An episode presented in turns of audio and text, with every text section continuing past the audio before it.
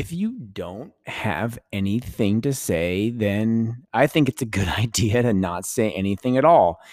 I haven't dropped the podcast in a few days, and I haven't because I didn't have anything to say.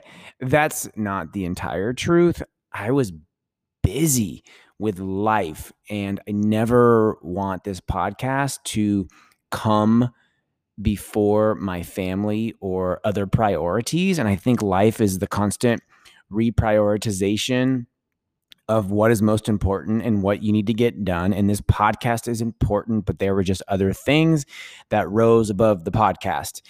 That's one part. And the second part is I didn't have anything to say. We were gone uh, last weekend with my family and I was busy, and work is getting busier because I'm a principal and kids are coming back soon. We already have some kids back, so the moving parts are starting to move, and my attention was needed in other places. So the podcast is back.